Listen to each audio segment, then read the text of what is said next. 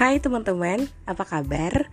Kembali lagi di podcast Communication Story bersama saya Yang pastinya di podcast Communication Story saya akan membahas uh, dunia komunikasi tentunya Dan sesuai dengan uh, podcast saya Saya akan berbagi ilmu teman-teman Dengan uh, sharing ya Dengan uh, sesuatu hal yang terkait dengan ilmu komunikasi. Dan kali ini saya akan membahas mengenai satu kajian dari disiplin salah satu disiplin ilmu yang pastinya ini uh, banyak orang tertarik dengan satu disiplin ilmu ini ya ini teman-teman uh, mengenai psikologi ya ini relate banget sama yang namanya jiwa ataupun juga uh, dan juga mental atau mengenai pikiran ya. Dan pastinya juga kalau kita bicara tentang psikologi kaitannya dengan komunikasi apa? Oke. Okay. Well, kalau kita bicara tentang psikologi, teman-teman, psikologi itu ternyata juga terbagi ada yang namanya psikologi sosial dan dari psikologi sosial itu sangat uh, erat hubungannya dengan yang namanya psikologi komunikasi. Karena kalau kita bisa lihat juga teman-teman dari kata psikologi ya ini memang merupakan salah satu ilmu studi ilmiah ya mengenai perilaku dan proses mental. Dan kalau kita melihat lagi lebih dalam bahwa kajian psikologi itu memiliki empat tujuan yang pertama adalah uh, bertujuan memberikan tentang apa yang sedang terjadi. Dan satu tujuan ini disebut dengan deskripsi, teman-teman. Dan melalui deskripsi ini, kita mengetahui bahwa sebenarnya ada hubungan antara tingkat pendidikan dan usia seseorang. Karena ketika tingkat pendidikan seseorang itu makin tinggi, berarti makin panjang juga ya usia orang tersebut. Dan juga teman-teman tujuan dari psikologi ini adalah juga mengenai eksplanasi dan eksplanasi ini juga memang tahapan lanjutan dari tujuan pertama yakni deskripsi ya.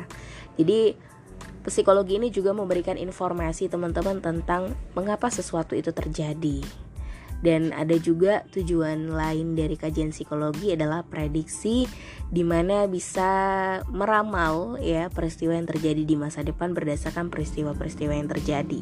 Dan yang keempat adalah modifikasi atau kontrol.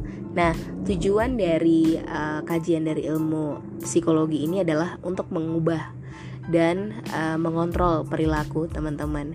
Jadi ada hal yang dilakukan untuk uh, memodifikasi ya atau melakukan sesuatu uh, kemudian sesuatu itu adalah misalnya di lingkungan untuk memperoleh perilaku yang memang diharapkan atau diperhitungkan teman-teman.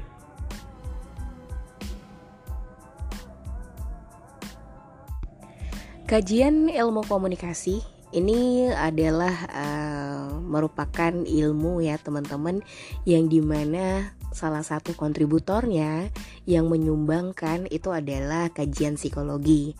Dan uh, memang dari kajian psikologi ini banyak menyumbang untuk ilmu komunikasi adalah psikologi sosial teman-teman.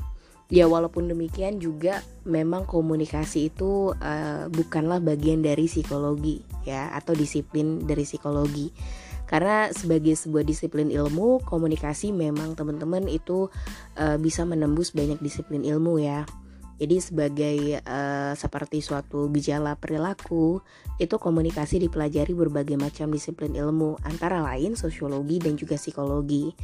Karena kita lihat sendiri ya sejarah dalam keilmuan juga di abad ke-19 abad 20 itu memang sosiologi dan psikologi adalah ilmu yang uh, lahir pertama banyak sih ilmunya.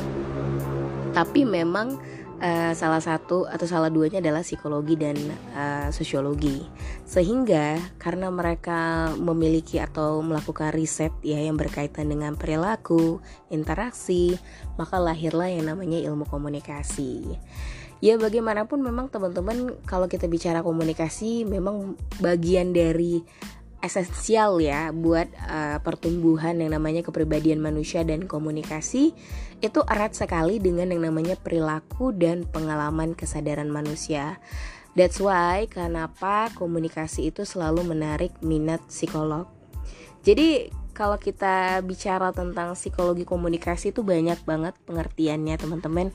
Salah satunya dari toko George Miller yang mengatakan bahwa psikologi komunikasi adalah ilmu yang berusaha meramalkan dan mengendalikan peristiwa mental dan behavioral atau perilaku di dalam komunikasi. Jadi banyak ya psikologi komunikasi itu memang uh, berkaitan juga dengan bagaimana sih mencapai komunikasi yang efektif di dalam interaksi manusia.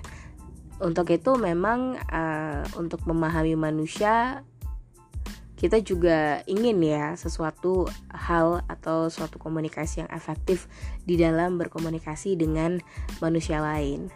Yang pasti kalau kita bicara tentang psikologi komunikasi ini memang yang menjadi buku ataupun arah dari buku psikologi komunikasi adalah Jalaluddin Rahmat teman-teman yang di mana uh, di dalam bukunya Jalaluddin Rahmat itu dalam pendekatan psikologi komunikasi itu memiliki ciri-ciri ya.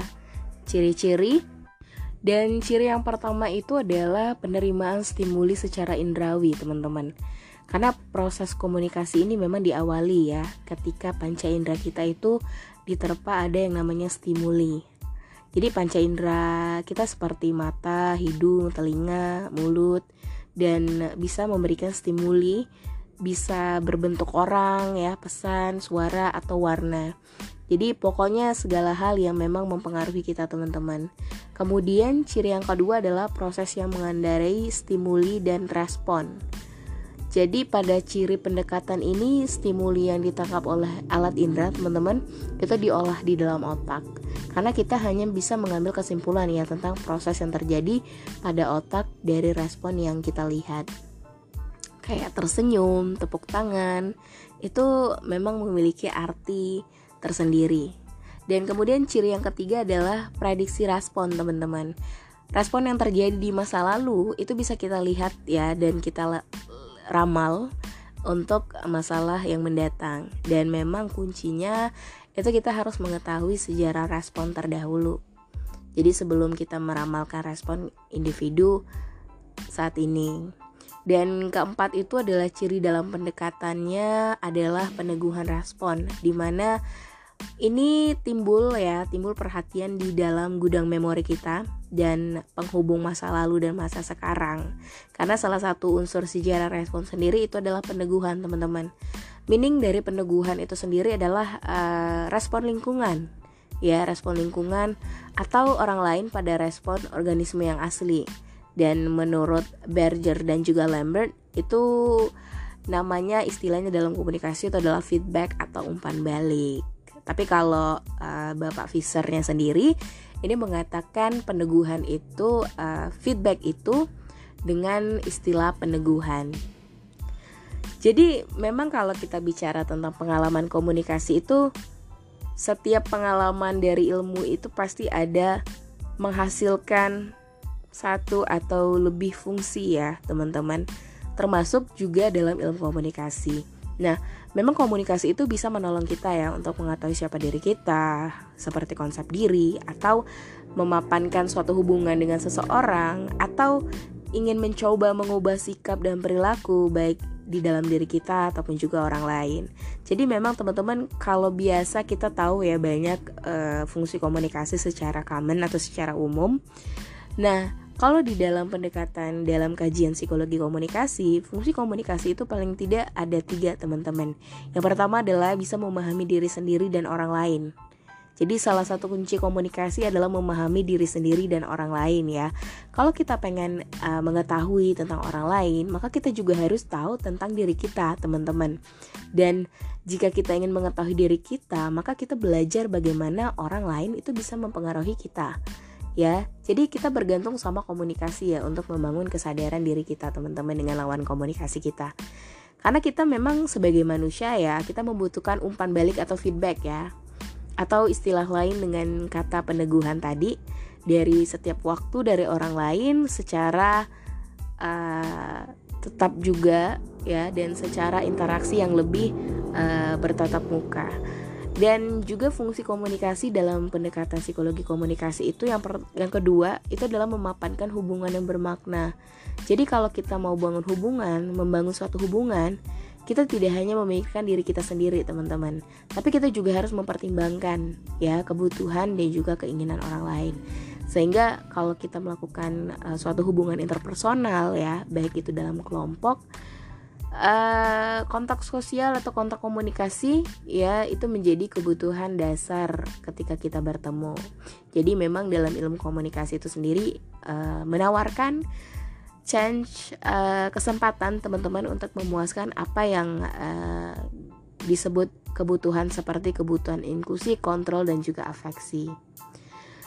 Uh, kalau kebutuhan inklusi itu adalah kebutuhan kita ya untuk bersama dengan orang lain, teman-teman.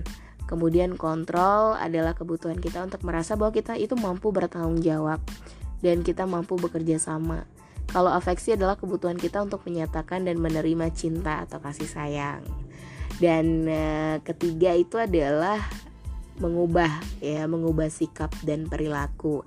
Karena di dalam interaksi antar pribadi sendiri baik uh, itu juga dalam kelompok kecil ataupun juga komunikasi publik, kita sebagai individu juga memiliki kesempatan teman-teman agar kita bisa menginfluence orang lain, ya baik secara uh, sadar atau tidak kita memang banyak menghabiskan waktu teman-teman untuk mencoba mempengaruhi orang lain agar berpikir ya.